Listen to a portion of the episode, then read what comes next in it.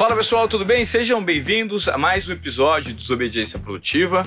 Hoje nós trouxemos é, um profissional, um empreendedor é, que talvez tenha uma visão das mais apuradas sobre marketing de influência.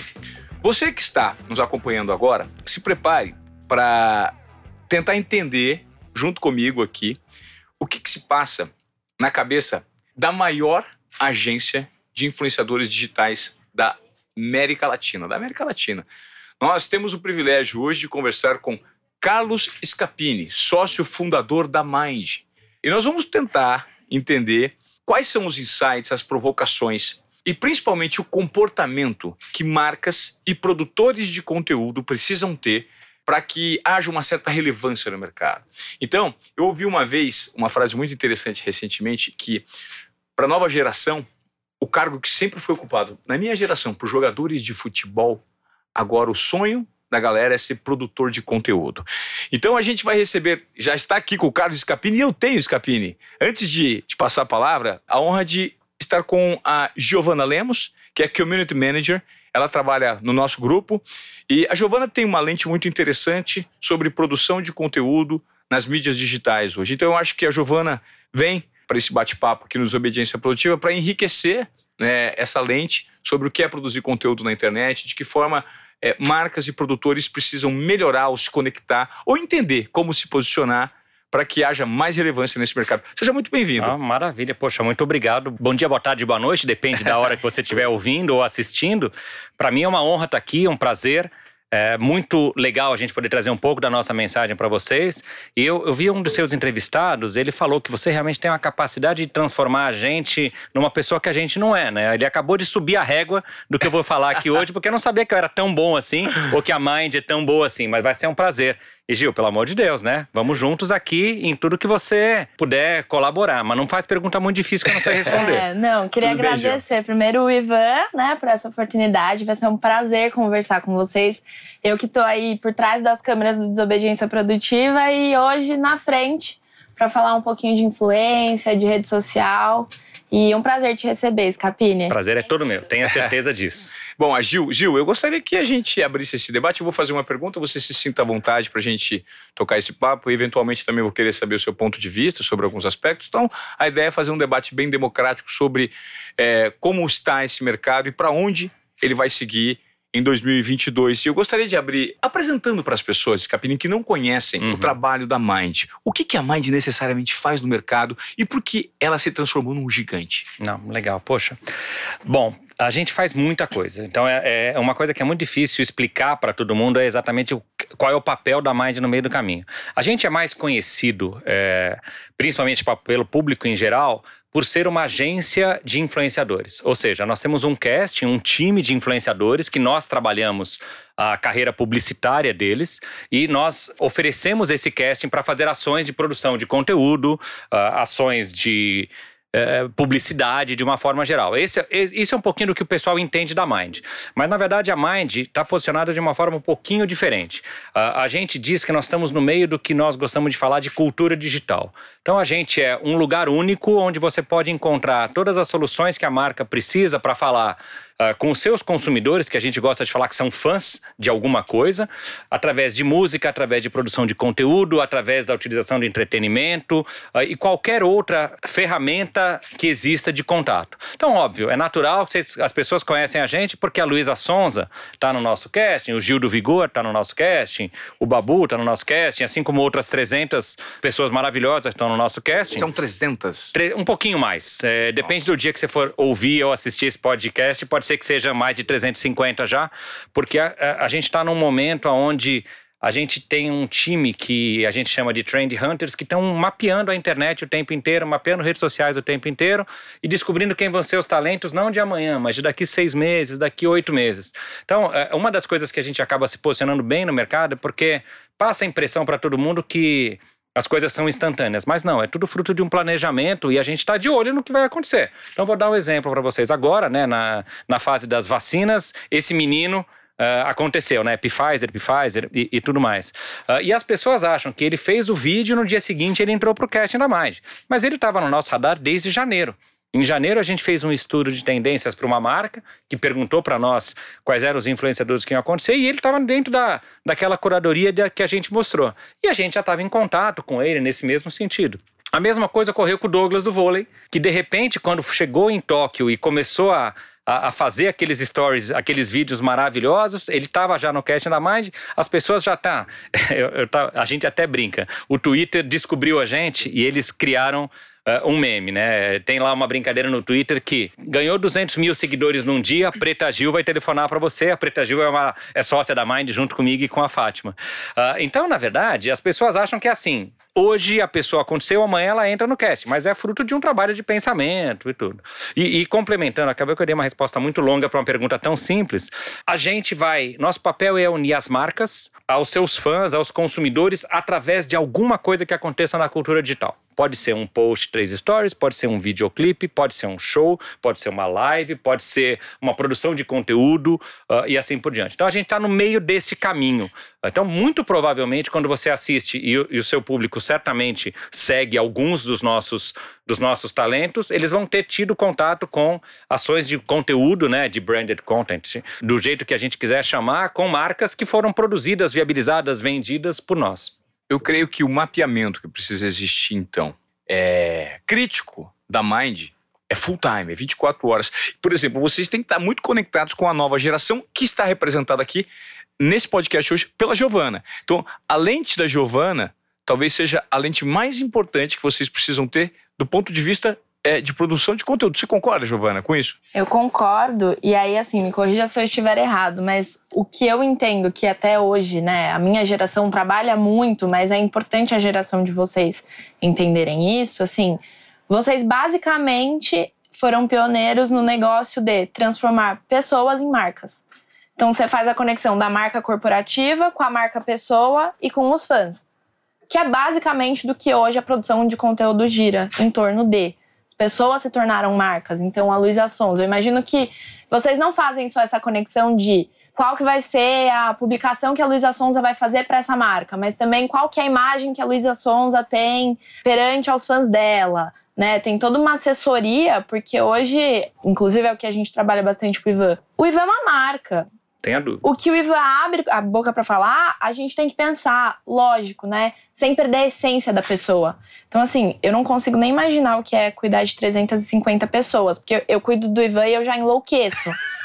é, porque é, é interessante esse ponto de vista. É, é uma mixagem, assim, de. Eu não quero que o artista deixe de ser a pessoa que ele é, mas ao mesmo tempo hoje o, o mundo inteiro está te influenciando a ser outra coisa, ou a falar A, ou a falar B, né? Então eu acho muito interessante esse trabalho e o digital veio para ficar e se desenvolver como digital. Hoje, eu, eu sou atriz, né? Sou formada em artes cênicas, já fui modelo quando eu era novinha. E eu participava de várias agências. Quando era novinha, porque assim, hoje ela tem 22 é, anos, então hoje ela é uma veterana, sabe? Quatro eu anos. Mais é. nova, era mais nova. Mas assim, aquele mundo se transformou em um mundo muito maior, com muito mais possibilidade. E as pessoas hoje são olhadas como marcas, né? é um movimento que veio para ficar. A, a, sua leitura ela é, ela é totalmente correta. A, a, se eu posso complementar de alguma forma, eu diria que quando a gente fala sobre famosos ou celebridades ou influenciadores ou creators, o nome que a gente queira dar, a única coisa que a gente não faz é moldá-lo. Ele já nasce como ele é, ele já tem a história como ele faz. O que a gente pode dar, talvez, seja técnica. Ah, né? O seu trabalho com o Ivan é mais fácil, óbvio. Ele está acostumado a estar tá na telinha o tempo inteiro. Então ele sabe impostar, ele sabe posicionar, ele sabe para onde virar, ele sabe se dirigir, porque ele também se acostumou muito tempo. Então, técnica você consegue ensinar. Agora, mudar a essência de quem a pessoa é não faz parte, até porque hoje em dia, por mais que a gente conheça os talentos, e lógico, a gente conhece muitos nossos talentos, a gente sabe do que eles gostam, do que eles não gostam, a fanbase conhece mais. Ah. Então é muito curioso, porque uh, é, é, é, contar, é levar o artista para o que ele gosta, mas também evitar o artista de fazer o que ele não gosta e, e não funciona, porque não é genuíno. Hoje em dia, acho que talvez a palavra genuidade, genuinidade, não sei nem como é que se fala isso agora, é, é o que vale mais. É autenticidade, muito mais autenticidade, autenticidade melhor. Né? É. Né? Aí, ó, viu só? Entendeu como é que funciona? Viu? Profissional é outra coisa. Eu sou, eu tô por trás, né? Não tô. É, é, é muito mais do que não fazer, do que fazer. Não é faça desse lado ou simplesmente vire para o seu melhor ângulo para tirar foto. É, é muito mais do quem. Vamos ver quem você é. E o público já ama a pessoa pelo que ela é pelo que ela fez. Uh, e a partir daí, ele vai ter que entender como é que ele continua fazendo isso e continua construindo. Mas você tem razão. Pegando um gancho na sua pergunta, é, a gente tem um time muito grande para estar em contato com os talentos. Então, nós temos um time que tem uma série de diretores artísticos que eles estão organizados por núcleos. Uh, a gente costuma falar que a gente tem a nossa estrutura de trabalho é como se fosse uma estrutura de uma empresa de consumo. Então, se você tem uh, uma empresa de consumo, tem a divisão de refrigerante, tem a divisão de salgadinhos, tem a divisão de sabonetes. A gente tem uma estruturação dos talentos dessa forma e tem um, uma equipe que cuida, que tem diretores artísticos e todo o time, coordenadores, staff que conhecem aquele talento. Então, um diferencial que a gente tem, do mesmo jeito que você conhece o Ivan como ninguém, quando alguém quer falar comigo sobre Luísa Sonza, eu sei falar bastante dela, mas eu não sou especialista em Luísa. Aí eu vou chamar o Corga ou a Sara, porque são as pessoas que sabem tudo o que está acontecendo com a Luísa. Se eu quero falar do Gil, eu vou chamar o Júlio, eu vou chamar a Júlia. São as pessoas que sabem exatamente o que funciona, onde vai, quando acorda, como dorme, como se comporta. Uh, e esse que traz uh, um pouco da realidade. Isso que é, o, é, na minha opinião, é o casamento perfeito, porque a gente vai trazer para a marca o melhor do creator. E não vai trazer para a marca uh, simplesmente audiência, porque muitas vezes tem muita marca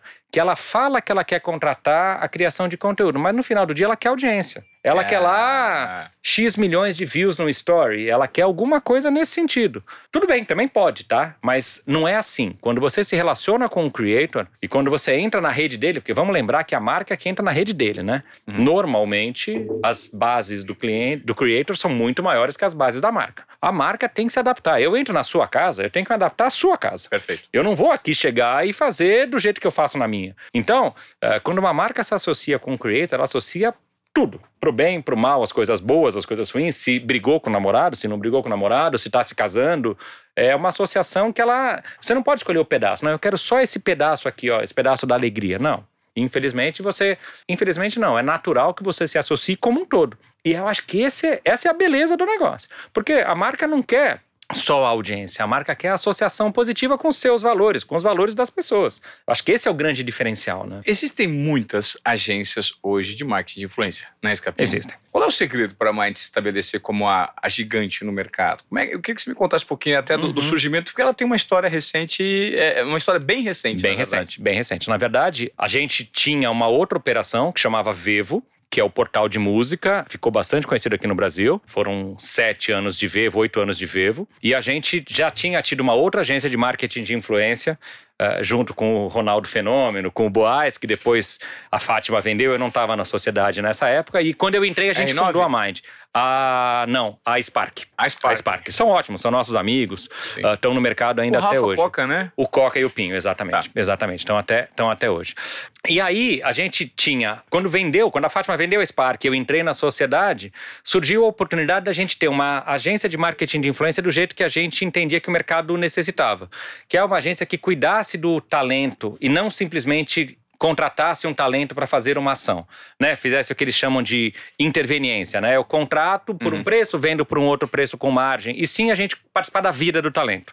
E a Mind nasceu para a gente participar da vida dos talentos, conhecendo e desenvolvendo a carreira deles e apresentando de forma proativa para o mercado. É, isso foi em. Nós abrimos a Mind em julho de 2017 era uma operação pequena, a Vevo era 90% do nosso negócio e a Mind tinha cinco talentos na época. Nós lançamos a Mind como cinco talentos. A Preta Gil entrou de sócia na Mind naquele momento, né? A Preta tem uma capacidade de olhar para o mercado e enxergar o futuro, ou capacidade de olhar para uma pessoa e enxergar o futuro artístico dela maravilhoso. Entre outros talentos, né? Da Preta empresária, Sim. a gente conhece a Preta cantora, né? Mas não conhece a Preta empresária poucas pessoas têm, têm o prazer de conhecer. É, e aí, seis meses depois, aconteceu uma coisa que é muito louca, que naquele momento a gente até enxergou como se fosse uma tragédia, mas acabou virando uma coisa, um presente para nós, que foi a única cláusula que a gente tinha para a Vevo romper o contrato com a gente era se o YouTube, o YouTube comprasse a operação da Vevo. E foi exatamente o que aconteceu. E de um dia para o outro, a gente recebeu um telefonema de um gringo. O gringo falou: oh, Eu também estou demitido, porque é, é, essa linha de negócio aconteceu. Vocês não têm mais a Vevo no Brasil. Obrigado, valeu, tchau. E a gente, naquele momento a Mind estava acontecendo, mas ainda era uma, era uma empresa pequena. a gente, com força dos nossos parceiros, com força de todo mundo, a gente decidiu que ao invés da gente diminuir de tamanho, a gente iria crescer. E a gente começou a, a estruturar novamente, a ir para o mercado. Poxa, isso foi 2018, nós estamos em 2021. Mas em relação a. Quando você recebeu esse telefonema, as receitas caíram assim? 90% pelo menos, né? E aí você, já, você não tinha um plano de ação tão não, definido. A gente tinha uns seis cenários. Um cenário era ficar eu e a Fátima na mesa, na sala de jantar de casa, cuidando só nós dois. Mas a gente olhou para o mercado, a gente teve essa, eu não sei se é essa loucura ou se é essa coragem que o empreendedor tem de acelerar ao invés de frear. Porque naquele momento tudo indicava que a gente tinha que frear, fecha a empresa, demite a equipe e tudo. E a gente fez exatamente o contrário. A gente falou, então, peraí, eu tenho essa receita aqui, deixa eu reforçar e vamos reforçar o casting. E começamos a crescer o casting naquele momento. Dois meses depois, a gente deixou de chamar Vevo e a gente passou a chamar Mind no mercado. Hoje nós somos bastante conhecidos como, como Mind. E três anos e alguma coisa depois, nós somos essa empresa que você contou. 250 funcionários, 300 e tantos talentos dentro do casting, uh, quase 400 trabalhos por mês entregues que a gente 400 executa. por mês. Por mês. Então, assim, realmente, Gil, é, é um processo e é um método que tem que ser feito, mas não tem outra solução. Porque, ao mesmo tempo, conforme a gente vai fazendo grandes projetos, né? Eu não sei se vocês se lembram, o primeiro grande projeto que a gente fez foi justamente em 2018. Foram aquela promoção da Coca-Cola que tinha as latas com os rostos dos artistas. Aquele foi um trabalho, dava três podcasts para te contar só os BOs que aconteceram naquele projeto. Mas a partir daquele momento que você começa a fazer coisas desse tamanho, inovadoras, as marcas te chamam. Então a gente tem que estar preparado. Então hoje nós somos 41 pessoas só na área comercial, conversando com marcas, conversando com agências de publicidade para trazer projetos para dentro de casa. E acaba sendo um diferencial que a gente tem, porque quando a gente vai conversar com uma marca e ela quer contar da campanha de Black Friday ou de Natal ou do lançamento de produto, a gente fala dos talentos do casting. E a gente conta quem que está acontecendo, quem está ali, a gente conta uma história do casting. Então a gente vai apresentando os talentos para o mercado. E isso acaba virando um diferencial para nós, porque a gente não faz só os trabalhos que uma marca quer contratar um talento a gente mostra para a marca uma série de alternativas que ela nem pensava em ter talentos e eh, ter os serviços da Mind e acontecem, né? É um serviço colaborativo. Não tenha dúvida. É, é, todo mundo agindo junto em prol de uma coisa, né? Giovana, eu queria que você falasse agora um pouquinho também dessa função e, e o complemento do Scapini sobre como é trabalhar como Community Manager. Esse é um termo recente que a gente trouxe para o mercado, que você está começando a atuar de uma forma que você coloca na prática muito do que você absorve com a rotina do dia a dia. Uhum. E qual é a importância, depois eu quero saber do Scapini, depois que você responder, desse termo hoje em dia e dessa ocupação para as pessoas que estão acompanhando a desobediência produtiva e tem um conteúdo definido, tem um nicho definido, mas não sabem necessariamente se posicionar para gerar valor, para monetizar o conteúdo? Eu acho que assim, é, o Scapini vai poder complementar comigo, mas hoje a gente precisa ter um entendimento de que pessoas juntas atuando com um propósito e um objetivo, elas vão mais para frente. Hoje, o que, que eu faço com o Ivan é assim, engloba muitas coisas, mas o cargo de community manager que eu faço e que né, é o que a gente se apresenta, inclusive no início da conversa eu falei para ele qual que é seu cargo na Mind, ele falou, cara, nem se prende a isso. E é muito do que a gente trabalha aqui: posicionar as pessoas do jeito que elas são e ter uma boa relação com todo mundo que está por volta de nós. Então, assim, vem uma marca, vem um cliente, vem um fã, vem qualquer pessoa, admirador. Cara, a gente precisa se posicionar bem. Gerando valor. Né? Gerando valor, inteiro, né? exato. É, é muito piegas falar, mas é verdade, assim. A gente precisa falar de propósito. E a gente precisa mostrar para as pessoas que o marketing de influência é diferente do que parece, aquele mundo de imagem, as pessoas que falam. É, hoje em dia a gente já fala de publicidade e coloca lá, hashtag publicidade. Mas antes muito se questionava: putz, esse influencer tá fazendo essa publicidade, mas é de verdade? Ele consome esse produto? É bom mesmo? Produtos que falham, produtos que não são bons. E eu acho que o cargo de community manager vem muito nesse lugar de assim: a gente vai trabalhar em prol do nosso propósito e do que aquela pessoa realmente quer influenciar. Porque influenciar pessoas é muito importante, é muito relevante. Você pode mudar o caminho de uma pessoa completamente da água para o vinho, pensando em simplesmente abrir uma câmera no Instagram hoje e dar a sua opinião. Então, assim, seria potencializar, né? O que dá para notar é que você potencializa e faz toda a digestão da comunicação. Então você digere de um lado, digere do outro, faz afinação né, disso. E eu, eu creio que hoje, me, me corrija, Capini, esse trabalho de community manager ele é cada vez mais valorizado no mercado. Não, tem, não tenha dúvida. E, e completando, você ah. obviamente explicou é, muito bem o que é o escopo. Eu, eu acho que importante também é deixar o talento confortável com o que está acontecendo de tendência. Porque eu vou dar um exemplo. Poxa, hoje nós temos, né? O Facebook já, sei lá, né? Tá quase igual ao Orkut. TikTok, Instagram, Quai, LinkedIn e mais uma série de coisas. Hoje cedo eu recebi um reporte do meu time interno dizendo que o LinkedIn mudou a forma de calcular analítico e mudou lá um certo algoritmo. Não é algo que é natural e sai um boletim lá no BID dizendo que não sei quem está disponível para jogar no clube. Perfeito. Uh, então você tem que ter um certo conhecimento técnico e tem que ter relacionamento com as plataformas para entender o que, que vai funcionar. O Instagram hoje está numa mudança muito grande o tempo inteiro. Então a gente tem que ter o CM, né, o Community Manager, ele vai entender um pouco do que está acontecendo tecnicamente para poder dar esse retorno para o talento que ele gerencia, que ele ajuda uh, a produzir o conteúdo. Então tem tudo isso e, e ele vai conseguir olhar para a plataforma e falar, poxa, tem alguma coisa diferente aqui, deixa eu ver como é que funciona. Como é que eu vou posicionar diferente? Como é que eu vou contar? Eu vou pegar esse podcast aqui, quais são os pedaços desse podcast que eu vou extrair para levar para o Instagram para chamar a audiência. Então, tem um pedaço de produção tradicional também que é legal e essa, e essa parte técnica. E eu não, eu vou. Você falou uma coisa que eu acho ótimo, né? Você falou, ah, puxa, é piegas. Eu acho que não. Eu acho que é tudo sobre propósito hoje em dia. A diferença antigamente, quando uma marca contratava uma pessoa famosa para fazer um comercial, a pessoa podia estar tá separada fazendo comercial de margarina, família feliz. E hoje em dia, todo mundo sabe da vida de todo mundo. Então, é tudo sobre propósito. É Perfeito. É tudo, tudo sobre autenticidade, é tudo sobre realidade. E é como é que você faz essas coisas acontecerem em conjunto.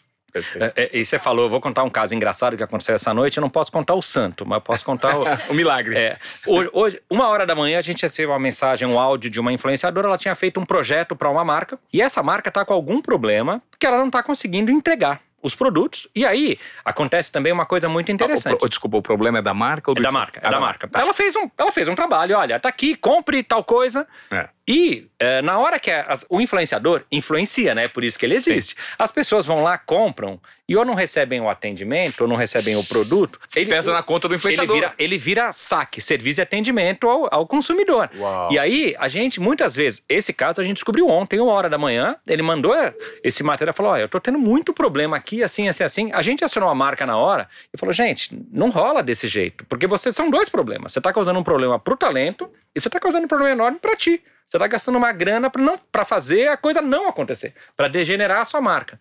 Então, esse é um pouco do trabalho também. Nessa hora, o CM também está olhando um pouco do que está acontecendo nas redes e está vendo qual é a reação. E aí, assim, puxa, mas como é que eu me preparo para ser um CM? Não, não tem manual, não tem faculdade, então assim, não tem vestibular, não adianta. Lógico que vai ter um monte de curso, porque hoje a gente tem curso para tudo, mas a faculdade da vida é a melhor faculdade. Um dia após o outro, você vai aprendendo, vai trocando ideia com os seus pares e vai vai colocando. Mas é uma profissão que já é muito importante e ela tem uma tendência de aumentar, porque o que a gente vem enxergando como mercado é que cada vez mais a quantidade de produtores de conteúdo vai aumentar. E essas pessoas precisam de um time que suporta.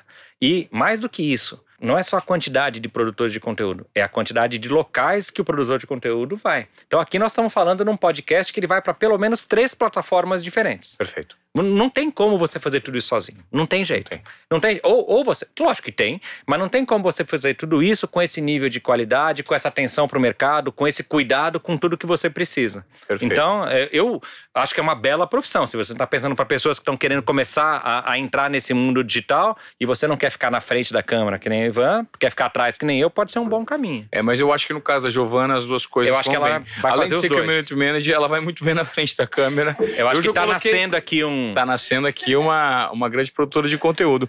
É, eu queria trazer agora, você trouxe um exemplo super interessante que eu queria é, esmiuçar um pouco. Creio que seja um dos raros casos de problema em que o influenciador está pagando um pato da marca. O contrário acontece com mais frequência quando o influenciador é contratado pela marca e por conta de um comportamento dele, que arranha, comportamento pessoal nas redes sociais, que arranha de repente o interesse da marca, é a Mind que tem que entrar para apagar incêndio? Isso ah, acontece? É, acontecer acontece, mas é porque a filosofia está errada. Quando você contrata um talento, você contrata a vida do talento o namorado, a namorada, o ex-namorado, o clube de futebol, todo mundo, a né? escolha política. E você não escolhe só a audiência. Normalmente você faz uma apresentação, você mostra lá não sei quantos mil seguidores, tal engajamento, tantas interações. Mas, mais importante do que isso é quem é esta pessoa. Então, assim, eu estava conversando também uh, com, com um banco nessa semana e ele tem um contrato muito grande com talento é, nem é um talento do meu casting, é um talento de fora que a gente gerencia. E falando sobre a renovação, eu falei, não, estou muito preocupado com o comportamento político desse talento no ano que vem. Eu falei, mas preocupado por quê? Não, veja bem, nós somos um banco e um banco. Eu falei, não, mas ela não é um banco, é uma pessoa. É uma pessoa que tem opinião, é um CPF que vai votar e muito provavelmente vai se posicionar na eleição vai se posicionar. Inclusive, eu acho que a eleição do ano que vem vai ser uma eleição uh, riquíssima nesse sentido. Então, uh, uh, o que eu te dizendo assim: não existe crise causada pelo talento para a marca. Porque raramente a crise do talento vai explodir para a marca nesse sentido. O que existe é um excesso de cuidado com compliance. E talvez uma é, é, a gente chama isso de backlash, né? Quando a gente antes vai fazer um negócio com um influenciador, a gente vasculha o passado dele para ver se ele tem alguma história que não esteja de acordo com os valores da marca e tudo. Então isso tudo já é passado. Mas a marca tem que entender que a associa... a não ser que seja uma marca que tem uma associação tão grande com o influenciador, mas ela vai casar com o influenciador e quando a gente é casado, a gente casa com as qualidades, mas a gente casa com os defeitos também. Perfeito. Então, é uma questão aí de entender. Eu sou de uma geração, né, de publicitários que faziam aquela comunicação que você empurrava a comunicação e ia, ia embora, né? Eu soltava um comercial, soltava um anúncio, soltava um spot. Não tinha repercussão, mas não tinha feedback. Hoje. Métrica, né? Métrica. A graça da criação de conteúdo é você receber o feedback. Imediato. É você saber se as pessoas gostam ou não do seu produto que estão ali de verdade. Olha, eu contratei aquele cara, a pessoa lá embaixo vai falar, eu gosto, eu não gosto, eu assim por diante. Então você não pode querer só a parte boa disso. A marca tem que se estruturar e cada vez mais as, as grandes marcas estão estruturadas. Lógico, tem o gerenciamento de crise, tem lá o time de reputação, mas é parte do processo. A gente está bastante acostumado com esse tema. É um pouco do escopo do agente. O agente fica no meio-campo, uhum. até dando contexto. As crises hoje em dia em redes sociais, elas duram muito pouco. Ela dura tanto quanto a próxima crise aparecer. Sim. Não é nesse sentido. Então, assim, muitas vezes a melhor solução é respira, não faz nada. Espera, vai passar. Mas é, o executivo já não, nem sempre ele tem essa paciência, né? E o questionamento que eu tenho, por ser rotulado como cringe, né? E, e corro e, e for, fujo. por quem? Por essa pessoa aqui malada. E fujo. E tento, na verdade, eu não fujo. Eu, eu absorvo que sou e tento, e tento entender quais são os itens e os elementos que me qualificam como cringe porque o meu objetivo enquanto produtor de conteúdo é todo dia melhorar na Escapim. É gerar conexão com essa geração que está vindo. E a pergunta que eu tenho até para você, Gil, relacionada a isso, é como você consegue utilizar as 24 horas do seu dia consumindo conteúdo de tantas plataformas ao mesmo tempo? Eu acho que a gente tem que focar muito no nicho. Você tem um nicho. Por exemplo, para eu explorar o que está acontecendo no nicho do Ivan Moré, eu olho Instagram, um pouco do Twitter, porque é o mundo do esporte, e o mundo do esporte está prioritariamente no Twitter. É mundo do esporte também empreendedorismo, mas é mais esporte Sim, quanto na é, imagem. É que seus fãs olham para você como o cara do esporte, uhum. né? O YouTube, então assim, o Desobediência Produtiva hoje é o principal canal que você fala sobre empreendedorismo e sobre essa sua nova jornada. Então o YouTube eu acho uma plataforma maravilhosa, porque dá tempo para as pessoas falarem e dá espaço. O TikTok e o Instagram, assim, eu sou heavy user total, mas ainda acho que é limitado. E é o que as pessoas da próxima geração, depois de mim, estão acostumadas e ok, a gente se adapta a isso. Mas assim, YouTube, Instagram, Twitter e dou uma olhada no TikTok quando falo de você, mas aí assim, o TikTok eu olho mais pro meu nicho para entender o que o meu nicho poderia consumir do seu. Porque assim, ele é cringe. Mas tudo bem ele ser cringe. Não é ruim ser cringe. tá vendo, Gabi? Tá tudo certo ser cringe. O negócio é, o que, que a gente vai fazer com esse lifestyle cringe dele. E até porque é verdade, isso não muda. Não, vai mudar. Esse, esse tema seu não muda. Mas acho que você fugiu da pergunta. Ele perguntou como é que você faz tudo isso em 24 horas vivendo a sua vida. Eu vou te dar uma dica e vou te contar como é que o Luca faz. O Luca é meu filho de 15 anos. Tá, me conta. Então o Luca tá lá na estação dele, que ele desenvolveu uma estação. A estação tem o videogame com uma tela, o celular passando alguma coisa, ele na party conversando com os amigos dele. São pelo menos três coisas sendo feitas ao mesmo tempo. Eu desconfio que ele faz lição de casa nesse mesmo horário também, mas ele nega para mim a todo custo. Então, assim, tem uma característica multitask que eu acho que talvez eu, pessoalmente, não consigo ter nesse nível que você consegue ter. Pluralidade, né? Sim, é fazer mais de uma coisa ao mesmo tempo de verdade. É estar tá aqui respondendo mensagem, fazendo pergunta e dando uma dica para ele: ó, edita desse jeito, capta de uma outra forma. Tem um elemento que vocês já nascem com um chip multitask, que infelizmente não está à venda ainda. Seria ótimo se tivesse. Faz sentido, Ju? Não, faz todo sentido. Eu tô aqui agora pensando que talvez tenham alguns WhatsApps já atrasados durante esse tempo de gente procurando job para ele. Tem uma pessoa lá embaixo, daqui a pouco a gente tem reunião. E eu preciso postar no Instagram do Desobediência Produtiva, porque hoje a gente abriu caixinha lá e daqui a pouco a gente vai ter que responder. Mas sim, faz todo sentido. Eu acho que para trabalhar com rede social, ou você se adapta a isso, ou você não, ou você não trabalha. E tudo bem também não trabalhar, não necessariamente você precisa estar lá. Mas assim, é cara, eu acordo a primeira tarefa do dia, e é muito louco falar isso, porque as pessoas devem achar que eu não trabalho, mas eu acordo, eu abro meu WhatsApp, eu leio tudo. Tudo que veio. Dou follow-up pra um monte de gente, olho, chamou, responde, tal, retoma tudo. Depois, Instagram. Entra no Instagram. Aconteceu alguma coisa essa noite que eu preciso saber? Não. Então seguimos. Aí eu ligo para ele. Oi, hoje tem reunião de tal, tal, tal, tal, tal, e vamos fazer isso, isso, isso. Beleza, repassa tudo e se joga.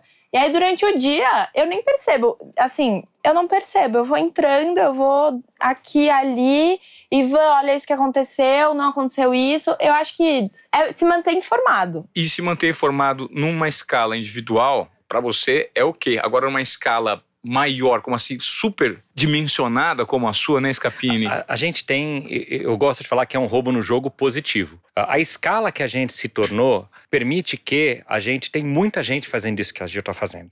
Perfeito. Todos os meus talentos fazem a mesma coisa que ela para si, para saber o que está acontecendo de si. E aí, quando eles veem alguma coisa, eles jogam no grupo. Cada talento tem um grupo de WhatsApp. Ele joga no grupo que está acontecendo. Então, a, além de eu ter o time nosso contratado, que está lá mapeando uh, cenário, tendência, ocorrência, eu tenho os talentos que, se não descobrem, chega até ele também, porque a fanbase dele é muito grande. Então é muito curioso. Você pega, por exemplo, o Gil, ele é um cara que ama o Twitter o Twitter, ele chama muita atenção para ele. Então ele é um cara que, por exemplo, eu não preciso olhar o Twitter. O Gil olhou o Twitter por mim e ele já jogou lá no grupo o que está acontecendo para a gente saber se é um conteúdo que ele precisa produzir ou se é alguma coisa que está acontecendo. Isso, imagina isso vezes 300. Então você tem um, um, um leque de informações muito grande. Por isso que a gente está sempre pensando do ponto de vista de conceito de produto e de soluções seis meses na frente. Porque agora, uh, o influenciador que vai bombar na Black Friday já foi. Já tá, já aconteceu, não tem mais nada novo. Agora é só executar o que está acontecendo. E o Natal tá aí. Vamos discutir agora já se vai ter carnaval, se não vai ter carnaval e o que, que vai acontecer nesse novo carnaval. E esse primeiro carnaval da, da liberdade, da, da né? Liberdade, pós-pandemia, né? O carnaval vai, deve ter muito bebê nascendo em dezembro, janeiro, eu não tenho dúvida disso. Ô, Scapini, eu queria entrar com você agora num assunto, dois assuntos que eu quero debater aqui no Desobediência Produtiva, é que um é muito recorrente, é, no nosso dia a dia, principalmente se tratando de mídias digitais, que é a cultura do cancelamento. Mas antes de falar de cancelamento, eu queria trazer à tona o cenário de 2022, que é um ano político em que existe uma polarização muito grande né, no cenário brasileiro. Né? Direita e esquerda, de uma forma é, com os nervos muito à flor da pele. Eu creio que nesse cenário existe uma dificuldade ou um desafio muito grande para o posicionamento das marcas. Porque as marcas não necessariamente têm que ter um, um viés não. A ou B. Mas os produtores de conteúdo, sim. Tem produtor de conteúdo que se posiciona de um lado ou, e outros do outro lado. Como é que fica esse, esse meio de campo aí entre marcas e influenciadores no ano político? Vai ser divertido. Acho que o ano, eu tenho certeza que o ano que vem vai ser muito divertido. Porque a, a segurança que as marcas estão buscando com o creator, nesse momento de polaridade, é o que a gente está vivendo, a tendência nossa de curto prazo é continuar com essa polaridade, vai tirar um pouquinho a marca da zona de conforto. Porque as pessoas vão se posicionar, não importa se para A ou se para B, as pessoas têm uma opinião, são CPFs e votam, né? Então as pessoas vão falar é, e a marca vai ter que aprender. Eu acho que vai ser um ano rico, porque a marca vai perceber que a relação dos fãs com aquele talento não muda se ele é pró-A ou pró-B, ou contra A ou contra B.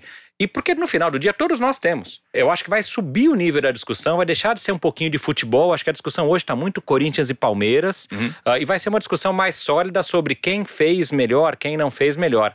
E a marca, ela tem que aprender, como eu falei já, ela contratou, ela se associou a um creator, se associou ao conjunto da obra do creator. Não é só se associou à parte que me interessa, ó, só quero fazer dancinha no TikTok, eu não quero falar de política. Se o creator tiver viés de falar de política, vai falar. O que, que você acha? Acho que. Não, que que e pensa? eu queria fazer um. Até um adendo. Hoje em dia, marketing de influência é realidade para partido político também.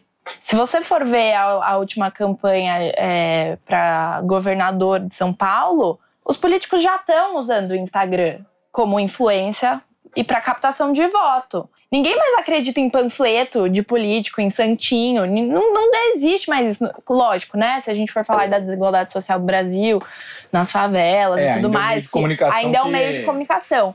Mas eu acho que a tendência é sim os, os influenciadores, lógico, aqueles que querem se posicionar, falarem e assim, sem, sem medo, porque a internet é isso. Foi, foi muito o que o Scapini falou. O cancelamento dura uns dias até vir o próximo. Então, posicionar A ou B, uma hora vai passar e eu, eu duvido que os partidos políticos não vão avançar para esse, esse ponto. Não, concordo. Acho que você trouxe, um, você trouxe um elemento novo, que o ambiente digital ele é menos legislado do que o ambiente é. offline de comunicação, né? Tem uma emissora de televisão tem obrigação de transmitir X horas, escrito propaganda política e não sei onde.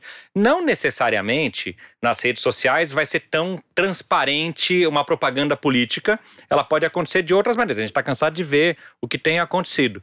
Mas a mensagem é muito simples. A marca é, não vai deixar de fazer branded content, porque essa é uma atividade importante no seu mix de comunicação e cada dia mais importante.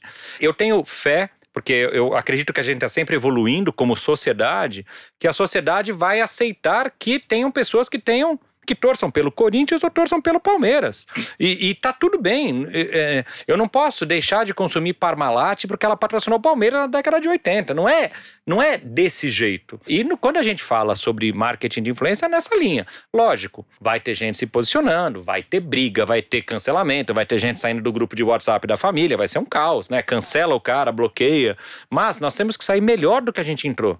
Temos que sair conversando sobre quais são as soluções. Porque no final do dia o Brasil é de todo mundo, tá? Não importa quem esteja lá em cima. Seja o que você escolheu, seja o que você não escolheu, tem que conviver com aquela pessoa por quatro anos e tem que torcer que ela faça o melhor. Perfeito. Mesmo que seja a pessoa que eu menos gosto no mundo, eu tenho que torcer para ela fazer um bom trabalho. Claro. Não tem como. Porque ela vai estar lá invariavelmente representando o bem comum, né? Exato. E, e, tentando resolver esse monte de problema que a gente tem. Eu sei que não é o foco da nossa conversa, mas a gente tem muito problema para a gente é, não querer ajudar e não querer que dê certo. É, já tem muita gente para atrapalhar, né?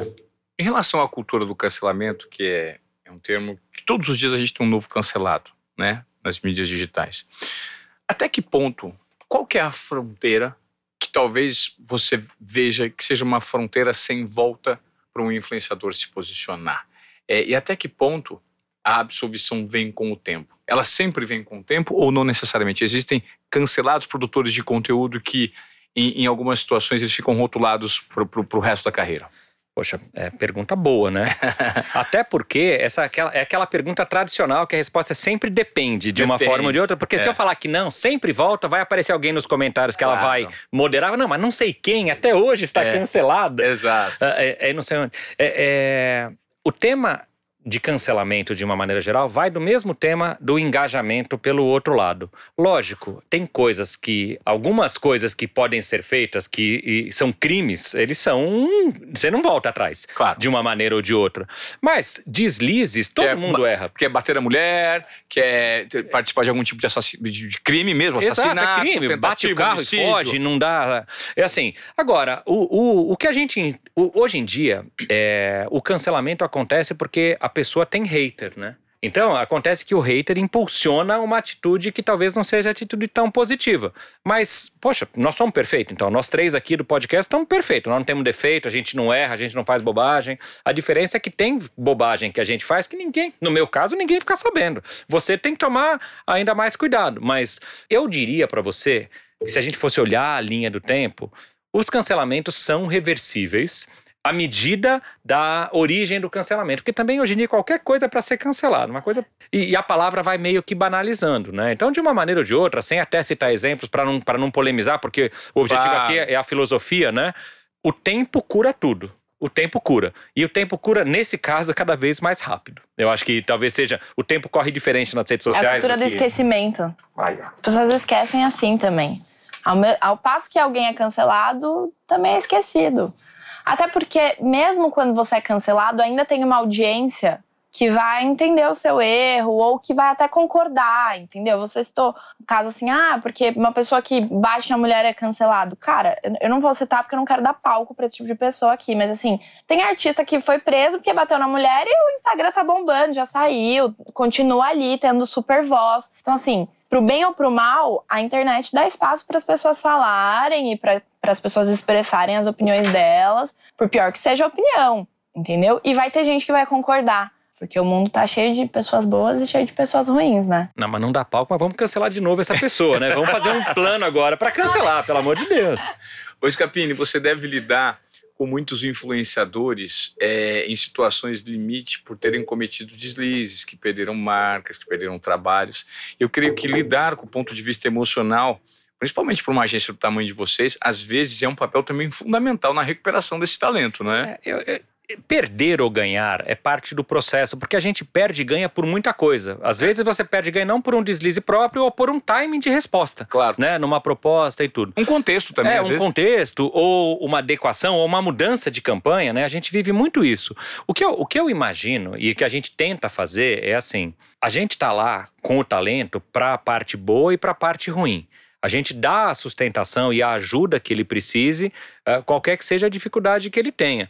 O cancelamento de um trabalho no final do dia, ele é um problema financeiro de curto prazo. Não é para ser uma situação terrível. Então a gente tem que tratar isso da melhor maneira possível e, e a gente sabe que tem, tem uh, forma de você compensar de uma maneira ou de outra. Então, assim, são pessoas, né? Nós estamos falando aqui, é que acaba que antigamente as celebridades estavam muito distantes da gente, porque a gente só via lá de longe e não tinha nenhum tipo de contato. Hoje você responde alguém, Sim. você conversa com uma pessoa, claro. você circula. Então tá tudo muito mais, mais perto. Então as emoções também estão mais perto.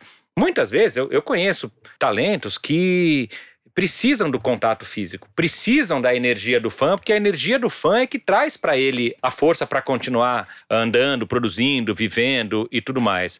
Então, assim, para mim, de verdade, lógico, poxa, tem uma dor financeira, que não é. ninguém vai ignorar a dor financeira, mas mais importante é a saúde e a capacidade de produzir do conteúdo do, do produtor. Ele tem que continuar tendo a chance de fazer o que ele vem fazendo bem feito, porque a história é uma história de longo prazo, né? A gente está falando de uma não estamos falando de televisão, que tem não sei quantos anos, e a gente vê o passado. Nós estamos falando de, de alguma coisa que tem o quê? Sete, oito anos? Uhum. Se você me perguntar aqui, aquelas perguntas básicas, né? Qual é o tamanho do mercado de marketing de influência? Meu, eu não sei. Eu não sei porque não tem um estudo que fala. Quantos influenciadores tem? Meu, eu não sei. A gente não teve tempo hábil ainda para colher essas métricas para fazer uma, uma análise é. mais aprofundada. Então é tudo tão novo e a gente tem o elemento humano no meio do caminho. Porque o, o, o produtor de conteúdo é uma pessoa. É uma pessoa que tem uma proposta de valor que é tão legal que faz com que um monte de outras pessoas gostem, sigam, admiram e tenham uma relação. Mas que também é uma pessoa que, como todo mundo, tem seu dia legal, tem seu dia ruim. Eu acho que a gente, como fã, nunca quer ver o dia ruim, né? O que as redes sociais tenham trazido é a chance de perceber que todo mundo escorrega de alguma maneira, todo mundo está no seu dia que não é o melhor dia possível, né? É, eu, eu adoro, como eu, eu olho para você, eu sei que nós dois temos a mesma religião, né? O corintianismo. É isso. É, é a, Gostei. Gente, a gente é divide esse, essa, essa religião. E assim, pô, não é todo dia que o Roger Guedes faz gol, né? Não. E a gente não vai odiar o Roger Guedes porque ele não fez gol. É, e o Cássio também não é todo dia. Às vezes dá uma falha, Exato. escorrega aqui. Então, assim, do mesmo jeito, a gente tem que entender esse lado. Então, lógico, a gente tá com o creator e com o talento e com o nosso o, o influenciador para todos os momentos, para o que ele precisar. É, e eu acho que esse é um pouco do diferencial, porque a gente não queria, lá atrás, quando a gente abriu a Mind, a gente não queria ter uma relação simplesmente financeira. Olha, eu te contrato aqui, te dou essas jujubas para você fazer essas entregas, quando acabou a gente vai embora. Não, a gente tem pessoas que a gente viu nascer do zero e que a gente trouxe uh, ah, para o casting porque tinham algo a dizer quando não eram economicamente expressivas, podemos falar assim. Perfeito. Uh, então, é, a gente está nessa muito mais para realmente fazer uma diferença uh, no, no macroambiente que a gente gerencia, que a gente vive, do que simplesmente para fazer uma troca financeira de dinheiro por post ou por patrocínio. Então você tem que estar com eles o tempo todo, né? Para falar a verdade, é uma corrida longa. Nós estamos junto para o é. tempo que essa que esse rolê acontecer. E às vezes são eles que nos carregam no colo também, né? Não é, é, não é assim, acaba que a gente projeta aquelas coisas de filme, né? O famoso é aquele cara do filme, quebra o hotel. Não, gente, o cara é família, o cara vai na igreja. A gente nunca imagina que tal pessoa vai na igreja, entendeu? É, é, é, é que a gente projeta muito baseado na, na imagem que nos, que nos deram ao longo do tempo, né? Eu, vou, eu tenho uma pergunta agora para fazer, inclusive para os dois. Eu vou começar com você, Giovana Giovana, é, é relacionada a orientações para o público do Desobediência Produtiva que quer começar a produzir conteúdo para as redes digitais e não sabe necessariamente como começar ou como se posicionar. E aí minha pergunta para você é muito relacionado ao tipo de conteúdo que, que você consome e o que te faz é, ser fiel àquele conteúdo. O que, que você nota, né, com essa sua lente hoje, de ser uma nativa digital, 22 anos no mercado, dos conteúdos que você absorve. O que faz sentido, na verdade, o que faz sentido para você e quais são as características desses produtores que fazem com que você tenha uma fidelidade relacionada a eles? Eu acho que, para começar, é a verdade. Você tem que ser de verdade nas redes sociais, independente de qualquer opinião que seja, é você ser de verdade. A Giovana às vezes vai abrir a boca na internet e a pessoa que segue a Giovana não vai gostar. Mas aquela é a Giovana e tá tudo certo. Então, assim, acho que a primeira coisa pra você começar a produzir conteúdo, você precisa ser você de verdade. Não ficar ouvindo conselho de, ai, ah, mas tem que fazer A, tem que fazer B, tem que gostar de A, tem que gostar de B, tem que. Sabe, a gente vive num mundo, mundo principalmente aí, talvez eles não entendam, mas que as mulheres elas são muito pressionadas a serem um seguirem um padrão e se você for da A, você vai deslanchar na internet. Não, não acho que funciona assim. Eu gosto de seguir pessoas que falam a real, que mostram a realidade. Pode ser uma realidade boa demais, como pode ser uma realidade. Ninguém vive só de coisas boas, né? Então eu gosto de ver as pessoas passando por momentos difíceis, lógico, né? Espero que a pessoa. Bastidores, se... né? Mas não bastidores, palco, né? não só palco, exato. Eu gosto disso e eu gosto assim quando a pessoa está disposta a gerar conexão com a audiência dela. Então, eu sigo. Tem, tem poucas pessoas que eu sigo bastante, que eu assisto bastante. Mas essas pessoas, elas falam com a audiência, porque a audiência é aquilo que importa para elas. Tipo, me dá um exemplo aí de alguém assim, dois ou três. É, eu, ó, eu amo seguir, e eu sempre falo até pro Ivan. Uma, uma pessoa que, na verdade, é uma comunidade toda que é a Óbvios, que o foco deles, delas, que são majoritariamente meninas, é falar sobre felicidade feminina. Em todos os sentidos. E, cara, são assuntos muito interessantes que. Gera não... valor demais pra audiência. Gera muito valor. E, assim, é comunicação total. Então, as meninas participam, as meninas dão opinião, elas são respondidas, gera uma conexão absurda. E eu gosto de seguir a Silvia Brás. E eu gosto de seguir a Silvia Brás porque, assim, não é a minha realidade, mas eu acho que ela é gente como a gente. Você vê que, assim, é uma mulher que tá lá no palco da vida e tal, mas, cara, eu já tive aqui, tá tudo bem, e, sabe, garra e, e dá pra ser do jeito que eu sou, sabe? E é o momento da vida que eu tô, assim, de ser uma mulher que cresce na vida do jeito que eu sou, do jeito que eu posso entregar. Então, assim, pra começar a produzir conteúdo, cara, mostra a sua verdade. Você não precisa da melhor câmera, você não precisa do melhor celular. Às vezes vai ter alguém que não tem a melhor câmera e não tem o melhor celular que vai ver aquilo e vai falar: putz, meu, parece comigo, sabe? E é isso que vai fazer ter uma retenção, porque o seguidor pelo seguidor, e o Scapini sabe muito bem disso, o Ivan também, não, não vai gerar nada para você, né? Tanto que hoje existe tanto, e aí você pode falar muito sobre isso, a, a nano-influência. Os micro-influenciadores hoje são os grandes focos das marcas. Porque a gente sabe que você conversar com um grupo menor, mas que todo esse grupo esteja engajado e tá te ouvindo, gera muito mais impacto do que falar com entendeu? Uma pessoa, um big player aí que, cara, ninguém escuta porque a pessoa já tá com uma imagem super manchada, enfim.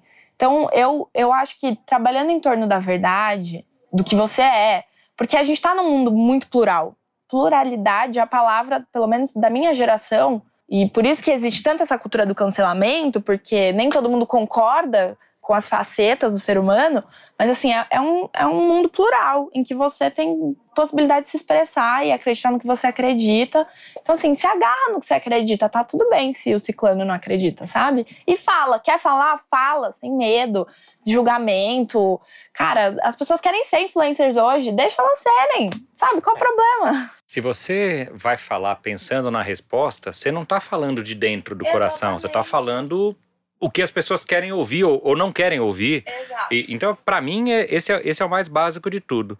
Eu acho que é legal você seguir não óbvio de acordo com a sua vida. A gente tem uma, uma apresentação onde a gente fala que cada um de nós temos uma timeline. Isso é um fato. Cada um de nós aqui no estúdio temos uma, uma curadoria que a gente decidiu. Quem está lá no nosso Instagram, no nosso TikTok, nós decidimos que ele está lá. É, por algum motivo, seja qual for. Então, cada um de nós criou um, um jornal, criou um diário a partir do que a gente escolheu. Eu acho que o legal é você ir além do óbvio e do básico, não seguir só os seus amigos de escola, os seus amigos do trabalho, é seguir pessoas que têm uma vida diferente da sua. Porque aí que está o grande aprendizado. Os meus amigos de escola eu conheço há 40 anos, eu já sei o que eles fazem. O que Mais do devem. mesmo, né? É, não é, não é esse o tema. Eu acho que o, o, a riqueza que nos dá e que a gente nunca tinha essa oportunidade. Cara, como vive a comunidade indígena da Amazônia? Como vive uma outra pessoa que mora num local muito diferente do meu? Eu acho que essa riqueza permite que a gente melhore como pessoa, porque nós estamos aqui no mundo é para melhorar como pessoa dia após dia, né? E você falou, isso eu, eu, eu, lembro, por uma questão de aprendizado e curiosidade, eu recebo os e-mails que tem lá, contato arroba mind, sou eu que leio todos esses e-mails. Uh, e o que a gente mais recebe é assim: olha, eu vou começar a ser influenciador digital, o que, que eu devo fazer? Você me vende aqui o plano de eu ganhar um milhão de ah. seguidores em três meses e não sei o quê? A gente tem até uma resposta ali que a gente mais ou menos inspira, mas assim, gente, seja você. Se o que você é for relevante para as pessoas, a sua audiência vai acontecer. A sua audiência vai construir. Agora, não tem formulinha mágica, não. Faça o seguinte, né? De manhã você poste, porque o povo pensa que é o seguinte: ah, não, então posta ao meio-dia que dá mais engajamento. Cara, engajamento de 10, é, tanto faz. Então, assim, é, a gente tem que ser quem a gente é. Não existe fórmula mágica. A gente recebe, outro e-mail que a gente recebe muito, vai estar tá começando a época agora, é assim: eu tenho tudo para ser um Big Brother. Como é que eu faço para entrar? Porque o imaginário coletivo acha que a gente é dono do Big Brother e que a gente bota todo mundo lá dentro. Uh, Na verdade, vocês pegam quem sai. É, é o contrário. É. A, a, é, a, gente, felizmente, já tem algumas pessoas que entram com o plano de vir para Mind. Então, no meio do caminho, a gente já teve, né? A própria Thelminha, quando a Thelminha estava dentro da casa, o marido da Thelminha nos procurou, falou: não, a Thelminha falou que se eu chegasse, que ela chegasse a determinado tamanho, ela quer ser agenciada pela Mind. Então a gente consegue pegar alguém quando ela tá dentro da casa ainda, sem ela claro. saber. Mas é, não tem fórmula mágica. Quer dizer, as pessoas acham que porque a gente tem um bom trabalho, a gente tem lá realmente um monte de ex-BBBs no casting, pessoas. E, e na, pra mim eles não são ex-BBBs. Eles são pessoas que têm as suas vidas e que um pedaço delas passaram pelo reality show, Sim. que eu acho legal pra caramba, mas eles não são aquilo. Eles, aquele foi um pedaço da vida. Uh, mas uh, o imaginário coletivo fala assim: não, me ensina aí a ser um BBB, como é que eu faço para ir? Cara, não, não tem, não tem. Não tem como ensinar a ser um produtor de conteúdo. Agora, o nano influenciador tem cada vez mais relevância também, Sim, né? Sim, é porque aí é uma questão técnica e estatística. Aí a gente deixa de ser a parte divertida e vai falar matemática. Tá. Uma pessoa que tem 10 milhões de seguidores, ela não consegue, é, o, o, print dela, o, o, post dela não é visto pela, por essa grande maioria, e ela vai construir um engajamento que, na média, o Instagram vai falar o quê? 1%, 1,5%, 0,8%, uhum. alguma coisa assim. Uma pessoa com 2 mil, 3 mil seguidores, ela vai ter uma interação maior com a base dela. Não é só é, as pessoas escrevendo, é ela respondendo para as pessoas. Porque o princípio da interação não é eu te mandar uma mensagem, é você me responder a mensagem. Perfeito. Então, você, eu faço um post, você comenta no meu post, eu comento para você de volta. Isso faz com que a minha, a minha, minha postagem seja mostrada para mais gente. E aí o que acontece? Sei lá, o engajamento do Nano é 10, 20, 30%. Você pega a geração Z, molecada de 14, 16 anos, tem engajamento de 40%, que é muito fora da curva, porque as pessoas estão o tempo inteiro interagindo e conversando. Então, quanto a gente pensa da seguinte forma: a gente tem lá um critério de segmentação. Quanto maior é o influenciador em termos de tamanho, ele tem um objetivo que não é conversão, ele tem um objetivo de amplificação. Uhum. E quanto menor é o influenciador, ele tem ou o objetivo de ser um especialista naquilo que ele fala, ou ele tem o objetivo sim de conversão. Porque se você falar para sua base, compre tal coisa, Vai, muita gente vai comprar porque vão acreditar e são pessoas próximas a ti. Então, assim, é meio que. Para que, que é minha campanha? A minha campanha é para lançar um produto. Lançar um produto é gente grande. É. Não, a minha campanha é para abrir a conta no banco digital. Tem um milhão de bancos digitais hoje. É uma pessoa menor que tenha uma relevância para aquele tema. Perfeito. Então não tem assim, ó, o influenciador A não serve para tudo, o gigante e o influenciador nano não serve para tudo. A resposta volta a ser sempre depende. Qual é, a, qual é o objetivo? Qual é a mensagem? Assim, né? Contar a história aqui, mas eu acho interessante o que você está falando, porque o meu Instagram, eu, eu não sou uma pessoa que posta, eu posto bastante coisa. Eu posto story bastante, feed não tanto. Mas eu mostro muito dos bastidores da minha vida. E, e assim, minha vida é um pouco interessante. Eu, eu gosto dela, né? e aí é muito louco, porque assim, bem. eu não. Por mais que eu trabalhe com rede social, eu não, eu não tenho esse, essa amplificação de, nossa, quero seguidor, quero engajar. Ainda é a minha base de conhecidos, lógico, né? As pessoas que estão na base do Ivan acabam me vendo e vem bastante gente de lá. E aí, uma vez eu fui. Tava no aniversário do meu namorado. E eu fui conhecer uma amiga dele que eu não conhecia. Ela me seguia no Instagram, eu não seguia ela, porque assim, não sabia quem era. E aí ela virou para mim e falou assim: Meu, que bom te conhecer. Deu, por que dela? A tua vida é muito legal. Eu amo a sua vida, eu amo o teu trabalho. O que, que você faz? E eu, caramba! Eu olhei para ele e falei assim: Meu, pessoas estão me vendo. E não é a primeira pessoa que faz isso. Eu sempre mostro pro as pessoas. Cara, que trampo legal, que legal. E, e, é muito essa reflexão, assim, que nem você falou. Pessoas de 15, 16 anos, a, a, o engajamento é de 40%. O meu é de 40%. Tem dia que eu mando, eu mando print pro Ivan e falo é. assim: olha isso, quantas pessoas estão vendo meu, meu, meu story dele. Caramba, bizarro.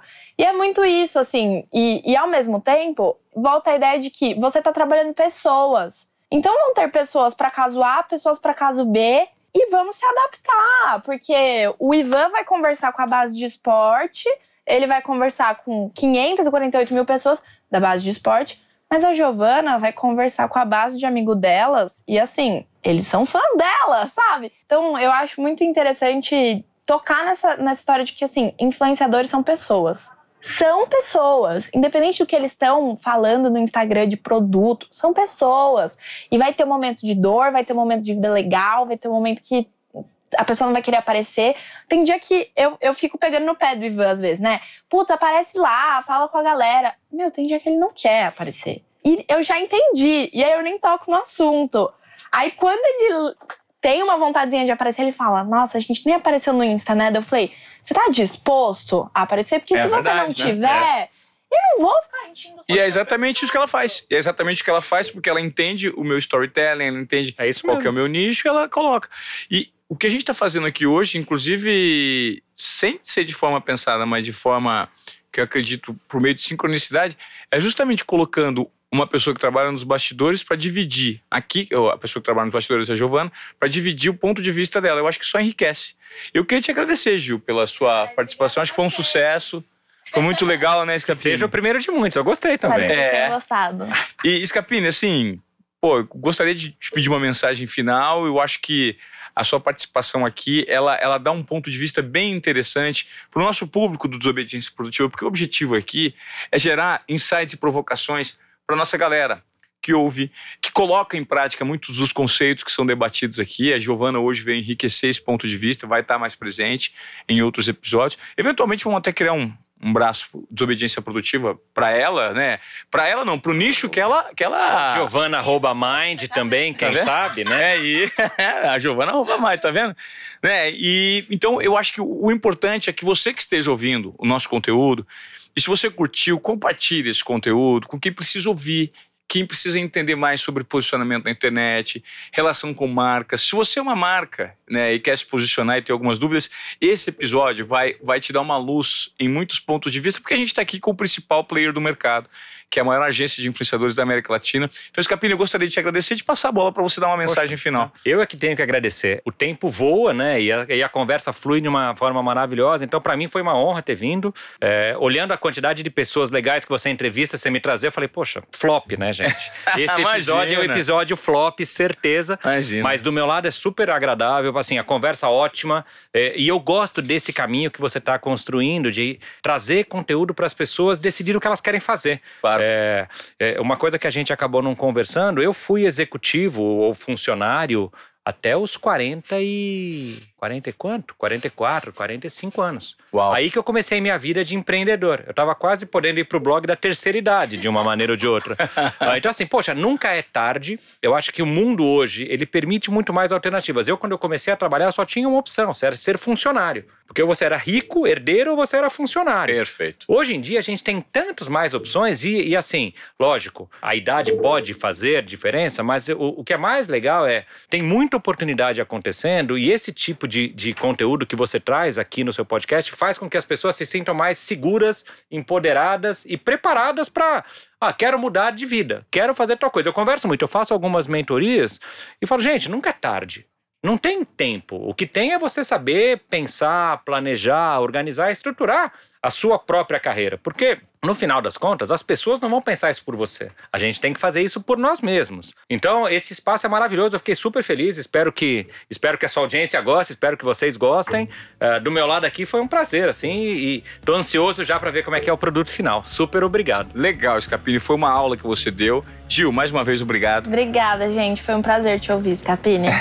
e ó, não se esqueça, é, Ative as notificações, faça sua inscrição no nosso canal e compartilhe. Significa o um mundo pra gente esse conteúdo chegar em mais pessoas e gerar transformação. Que esse é o objetivo do conceito que a gente propõe aqui nesse podcast: gerar transformação por meio de desobediência produtiva, quebrar protocolos e entregar mais do que esperado usando quem de fato você é. Obrigado e até a próxima. Oi, pessoal do Sem Filtro. Eu sou Scapini, um dos sócios da Mind, e aí me pediram para falar aqui um pouco sobre dicas para você que já é um produtor de conteúdo ou quer ser um produtor de conteúdo bombar. Bom, em primeiro lugar, a verdade, né? Você tem que ser uma pessoa uh, verdadeira e entregar o seu conteúdo e a sua verdade, a sua crença. Você tem que construir uma relação legal com outros produtores de conteúdo. É importante essa troca e, e essa uh, cruzamento de audiências de uma maneira ou de outra. Se você tem intenção de se relacionar com as marcas, você tem que produzir um material bonitinho. O nome técnico disso é Media Kit, mas basicamente é uma apresentaçãozinha com as suas características, quem você é. Não são somente os seus números, tá? Vamos falar um pouco de quem você é, o que você gosta, o que você não gosta, o que você faz, o que é importante para ti. É, e não tem que ter medo de colocar a cara a tapa e vamos pra rua produz seu conteúdo, conta para todo mundo o que você está fazendo. Se você entender que o que você faz funciona para mais de uma plataforma, seja multiplataforma, construa a sua audiência complementar, porque o público que está no YouTube não é o que está no Instagram, não é o que está no TikTok. E, meu, vai para a rua, seja feliz. Vamos nessa.